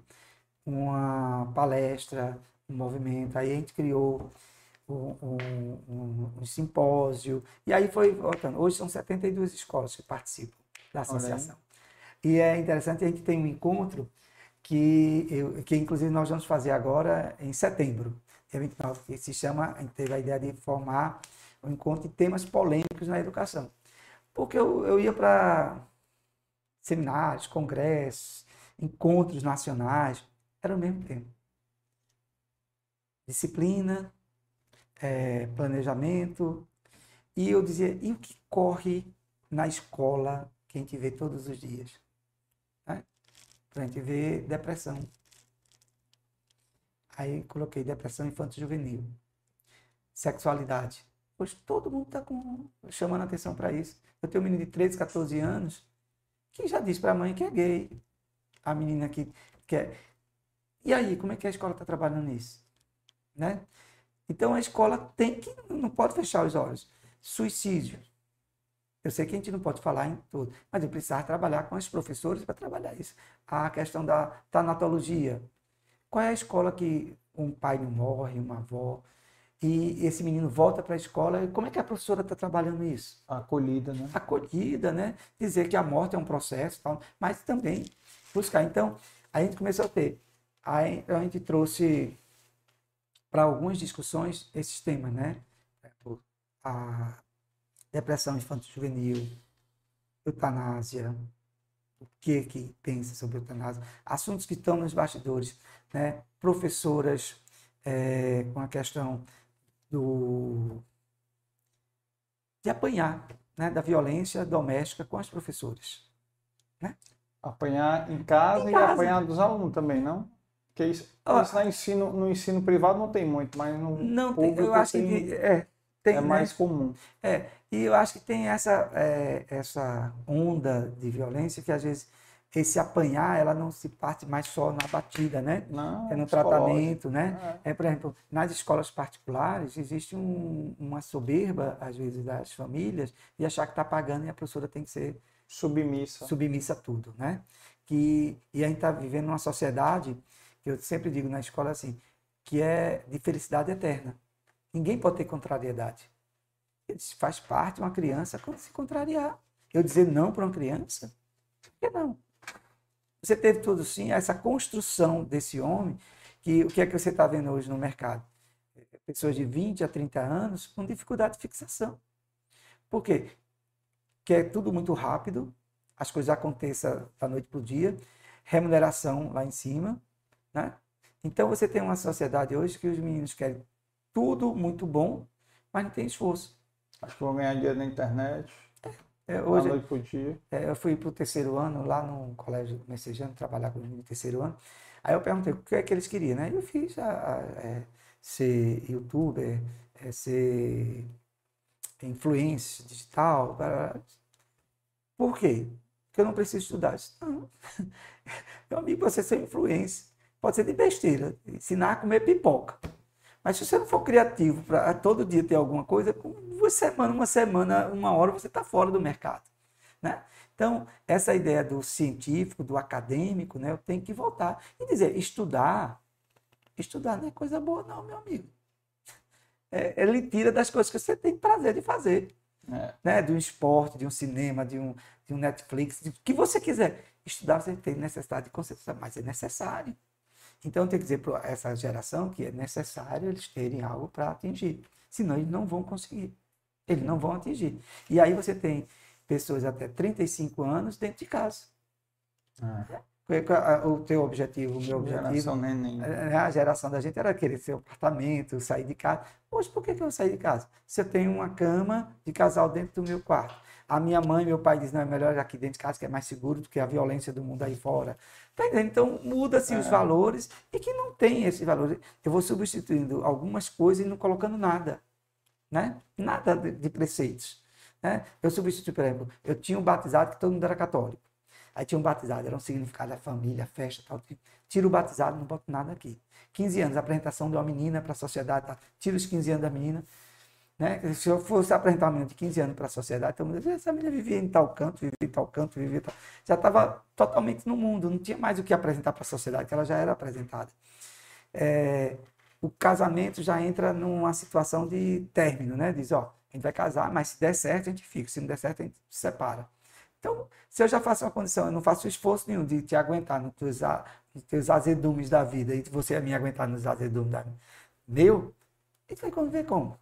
Né? É. Na sala de aula, o menino, vai ter um menino que não gosta de mim. Me chamou de gordo. Chamou, meu amigo. Você é gordo? Sou. Você não gosta, você vai dizer para eles. Não gosta, vai trabalhar com isso.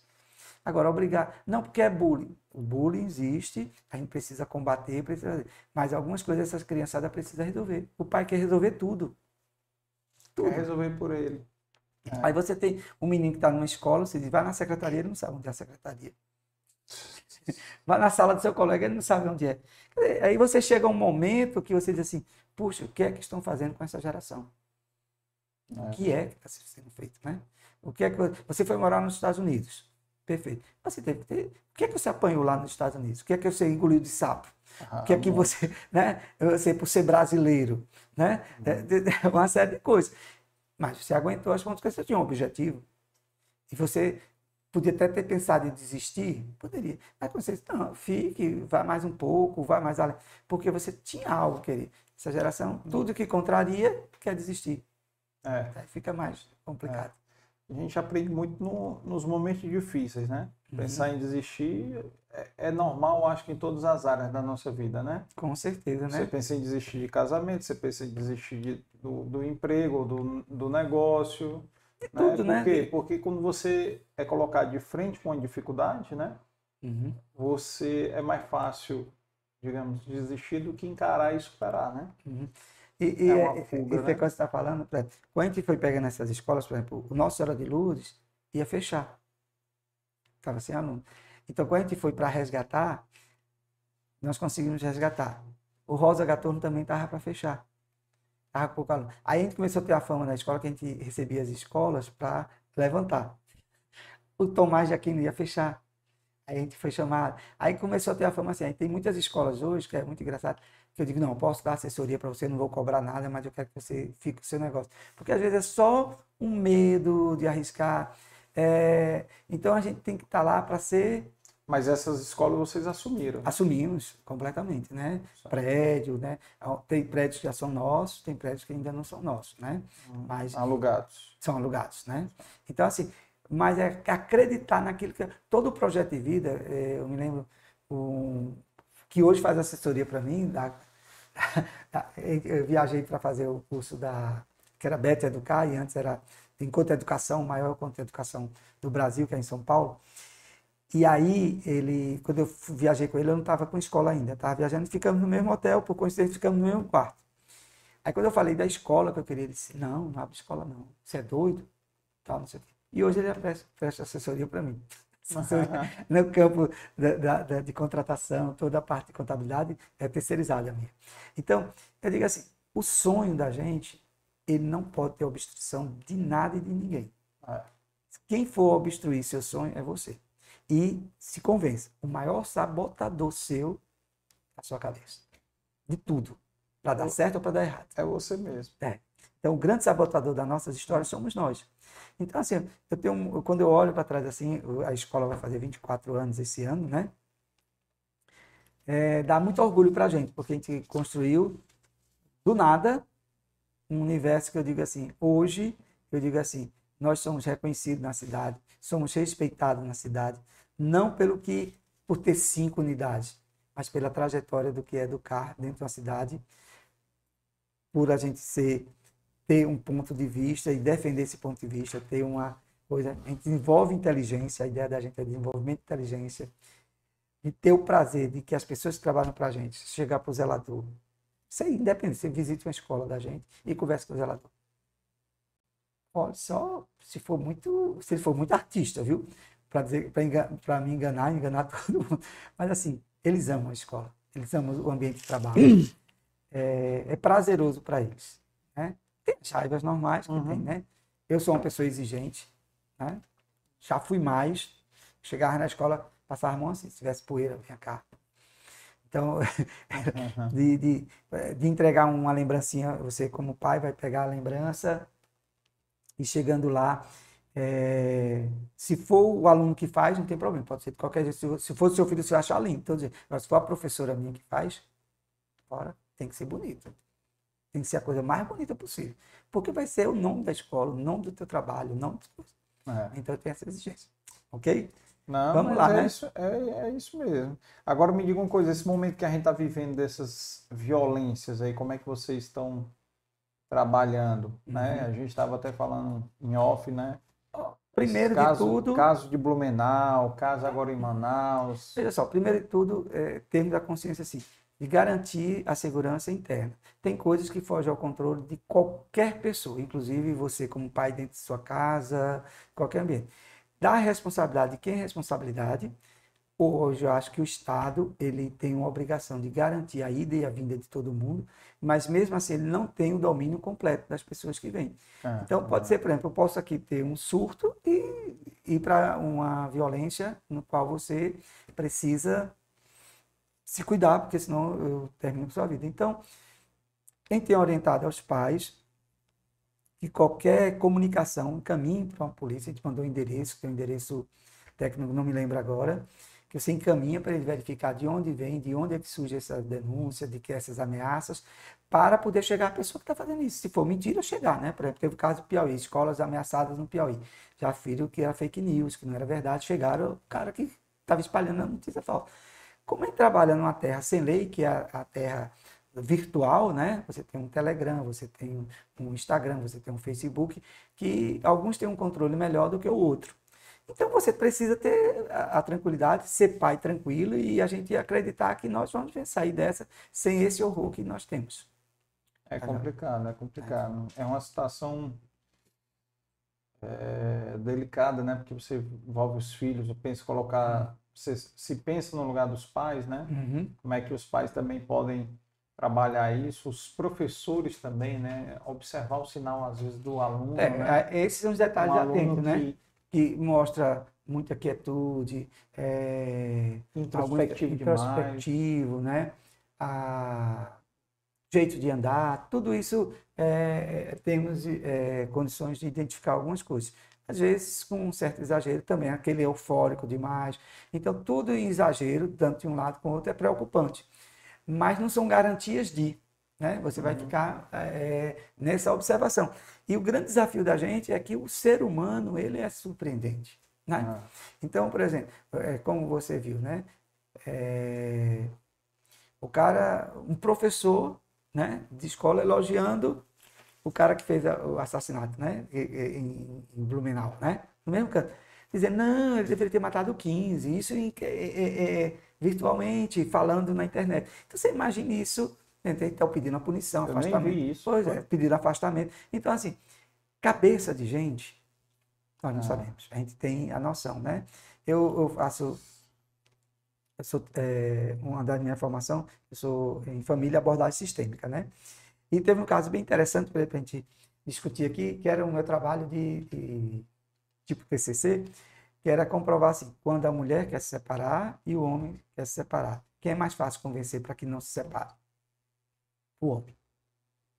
A mulher você vai conversar, ela já fez de tudo. Você diz, olha, deu mais uma, já dei.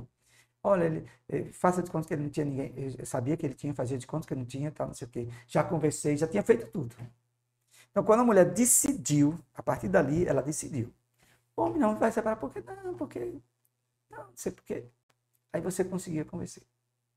Então, há um, uma discussão teórica nesse momento de que um, um certo cuidado, que é necessário, é bom, é salutar, mas tem coisa que está fugindo ao padrão de comportamento, de responsabilidades que às vezes tem que ser sua, como pai, como mãe, de orientação, de verificação da bolsa dos seus filhos, com quem ele anda, como é que ele vai, de verificação nas redes sociais dele, com quem ele está se envolvendo, né?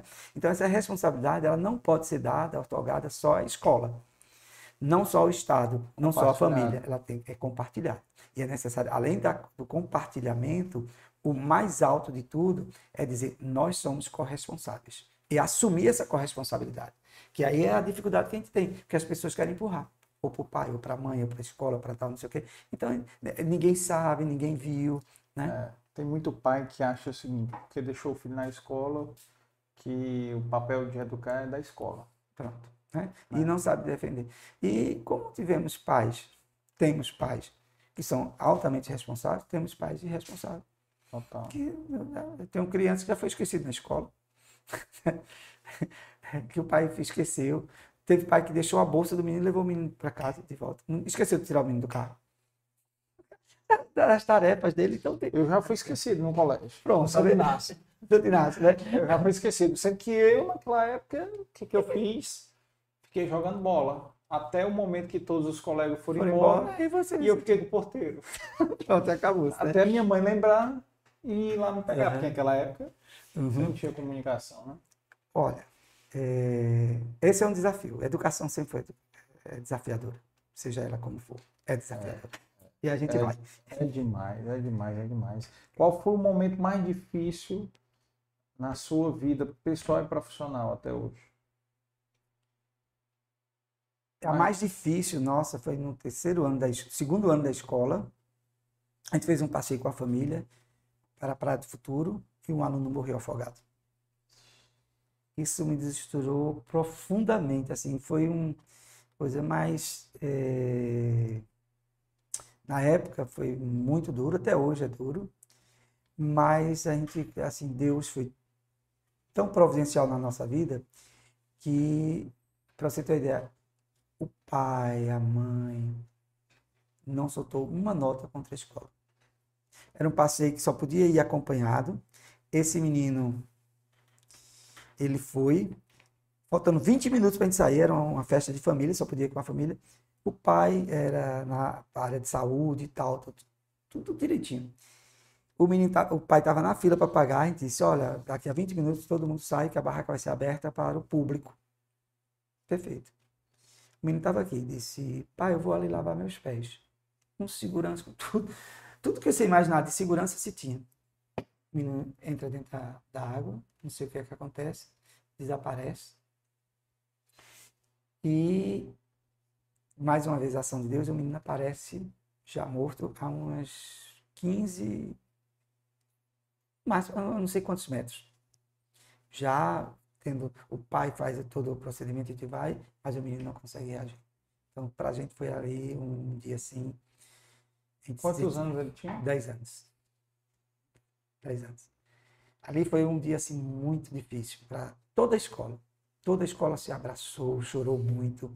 Foi assim um, um dia muito forte de experiência assim de perda muito grande, mas assim Deus a família dele era a família espírita, e na, na missa, celebração da missa na cidade, não foi aqui dentro de Fortaleza, ele, os avós dele moravam na outra cidade, e a gente foi, o colégio todo foi, que estava presente, e a avó do menino chegou e disse, olha, todo mundo aqui na cidade sabe que eu sou espírita. E o avô dele disse que já estava esperando ele há mais de uma semana. Então a escola não se sinta culpada, professor. O avô já tinha falecido. O avô já tinha falecido. Não se sintam culpados.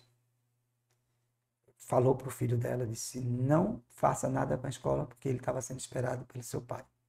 Na missa. Cara, isso aí eu desabei. Porque tirou da. Não é que tirou a responsabilidade, mas de, não sei se a gente queria se agarrar em alguma coisa, né? Dizer assim, é. Pronto, aí daí por diante, a gente fez uma celebração no 2007 um dia, a família foi, só não foi o pai, que disse que não aguentava ir. Pai morava perto do colégio, ele disse, mudou, Alexandre, eu mudei o roteiro para passar de frente à escola, porque me lembra muito dele. Era filho único? Não. E ele tinha um filho, o outro filho dele continuou com a gente, só saiu depois. Esse foi o momento mais e o mais feliz foi a conquista que a gente teve, que a gente olha para trás e vê a história da gente sendo contada por pais, pais agradecendo a gente, alunos voltando com seus filhos, colocando na mão na escola que eles estudaram. Ah, Já, isso é gratificante demais. Eu tive esse, essa oportunidade de fazer isso. Foi, né? Meus filhos estudaram no meu cantinho. Sei, da, da né? É, estudaram lá.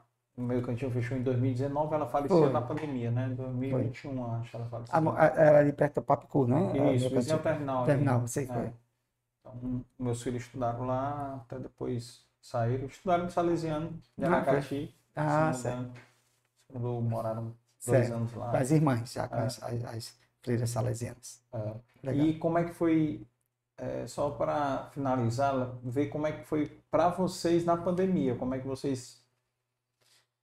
Olha, foi difícil para todas as escolas, é. a gente teve, a gente estava tendo curso, porque assim, estou formando líderes dentro das nossas escolas, né, que possam exercer funções, né, pessoas que têm talento, pode ser um professor, Sim. pode ser um zelador, quem te dá o estudo para ele poder correr atrás, e na época a gente tinha levado um rapaz para falar sobre questão de tecnologia. E ele falou coisa aí, minha supervisora disse assim: Isso não vai acontecer, isso é daqui a uns 15, 20 anos. Ele disse: Não, é daqui a pouco. Tal, não sei. Quando aconteceu a pandemia, ela voltou e disse: Alexandre, está acontecendo exatamente o que o, o professor disse. Está vendo que a gente precisava correr atrás? E a, a gente correu, né? teve falhas, teve momentos de angústias. Às vezes o pai ficou também desesperado, todo mundo ficou desesperado, né? E hoje eu digo, mesmo com a volta, voltamos desequilibrados. Voltamos com nós não somos, nós estamos doentes ainda, não estamos saudáveis. Precisamos de curar, buscar meios e é a grande briga. Mas foi um desafio muito grande para a educação. Ah. Eu acho que a educação teve que correr atrás de algum tempo que ela tinha deixado perdida, achando que estava certo. E aí sei lá vi, né? Acho que a gente tem que arregaçar as mangas e vamos estudar. É, mas... E botou todo mundo para estudar. Mas foi um todo tormento. Mundo sofreu, viu? Sofreu. Desde... As crianças, eu acho assim, que é dois anos perdidos. Praticamente. Olha, e tem um detalhe, né? Eu estava dizendo assim, crianças do infantil 2 e 3, que estão tá entrando com 2, 3 anos, que foi da época da pandemia. Muitos deles com dificuldade de falar e todo mundo acha que é autismo, que estão dando diagnóstico, e às vezes é, é, é uma questão da Covid. Ah. Olha, ele vivia de máscara, não falava com ninguém, não saía com ninguém, não convivia com ninguém. Agora está tendo retorno. Então, tem que e, levar tempo. E, e os gente... pais falavam isso, reforçavam isso, né? Não fale, não tire a máscara. É, aí pronto. Não pegue então, ninguém. Então, tudo é. isso vem. prejuízo está aí. Vamos correr atrás, vamos buscar e vai dar certo, se Deus quiser. É. Mas foi, foi tranquilo. Acho que o desafio da gente é acreditar sempre. Eu digo, quando eu me preocupo com o outro, comigo, é uma coisa. Quando eu me preocupo contigo, com eles aqui, tudinho, aí eu me torno humano, né? É. Eu só tenho. Quantos, quantos funcionários tem hoje a rede? 275. Na, nas seis escolas, né? É.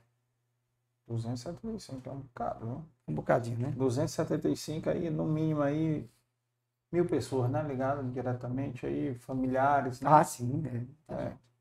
Que não, eu faço a conta normalmente multiplicando por quatro, né? Aham.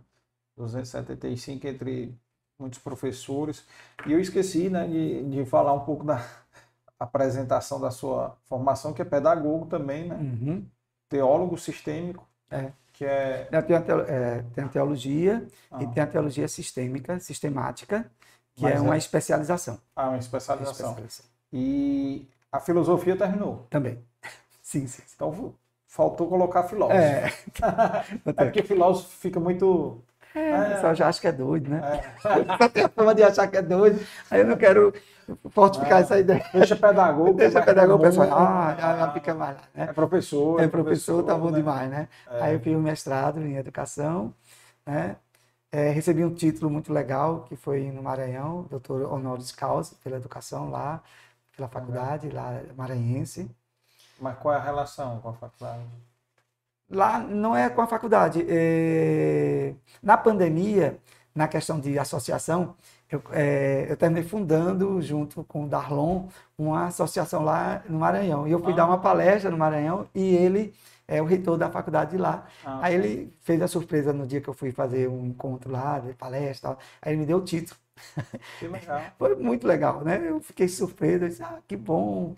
É encantador isso, né, pra gente. É, é, é um Reconhecimento, né? É, fica para a gente reconhecimento e agradecimento a Deus, né? Porque diz, se está sendo reconhecido é porque Deus está achando que a gente também merece, né? Então, e Nossa Senhora, né? Eu tenho muita devoção a Nossa Senhora.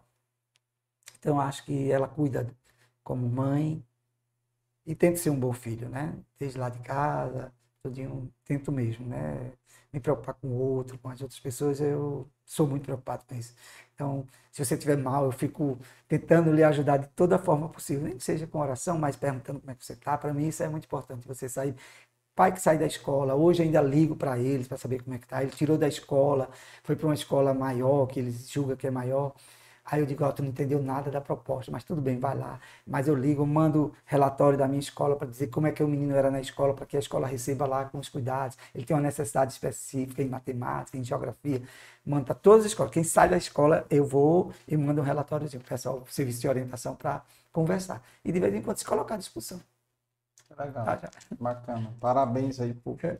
Pela caminhada aí, pela história, né? Uhum. E o título mais interessante aí que era para você ter recebido, já pelo visto não recebeu, é de cidadão cearense, né?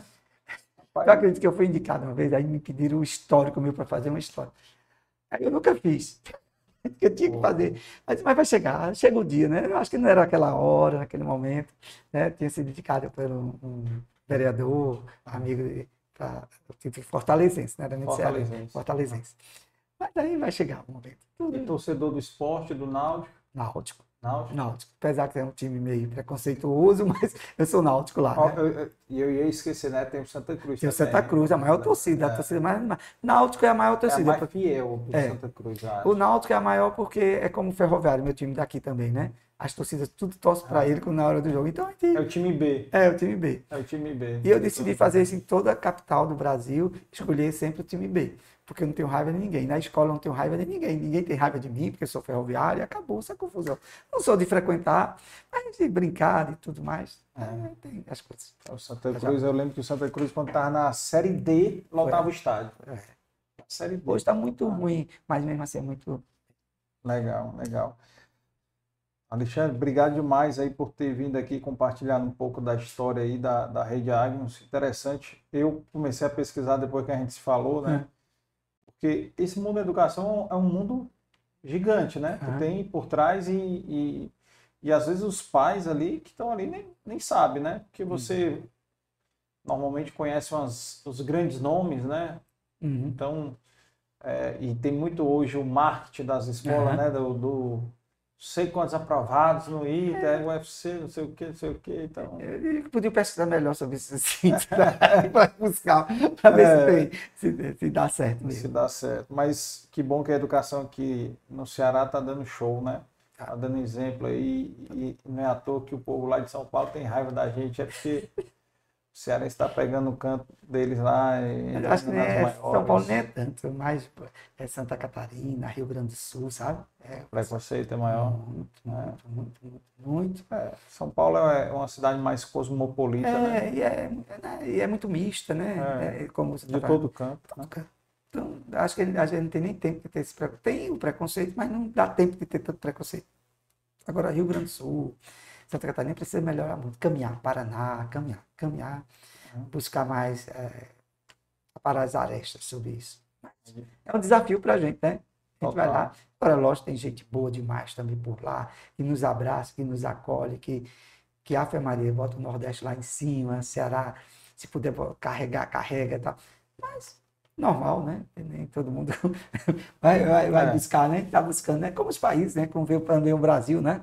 País europeu como vê o Brasil, o é, Brasil é, é, é, parece que é uma necessidade de cadeia de ter sempre superior e inferior. Quando eu descobri que a gente está tudo na mesma na, me, na mesma roda, né? Nos mesmos desafios, né? O que a gente quer viver, viver bem, viver feliz, viver a vida, né? Que é isso que a gente tem que estar tá respirando e falando toda hora.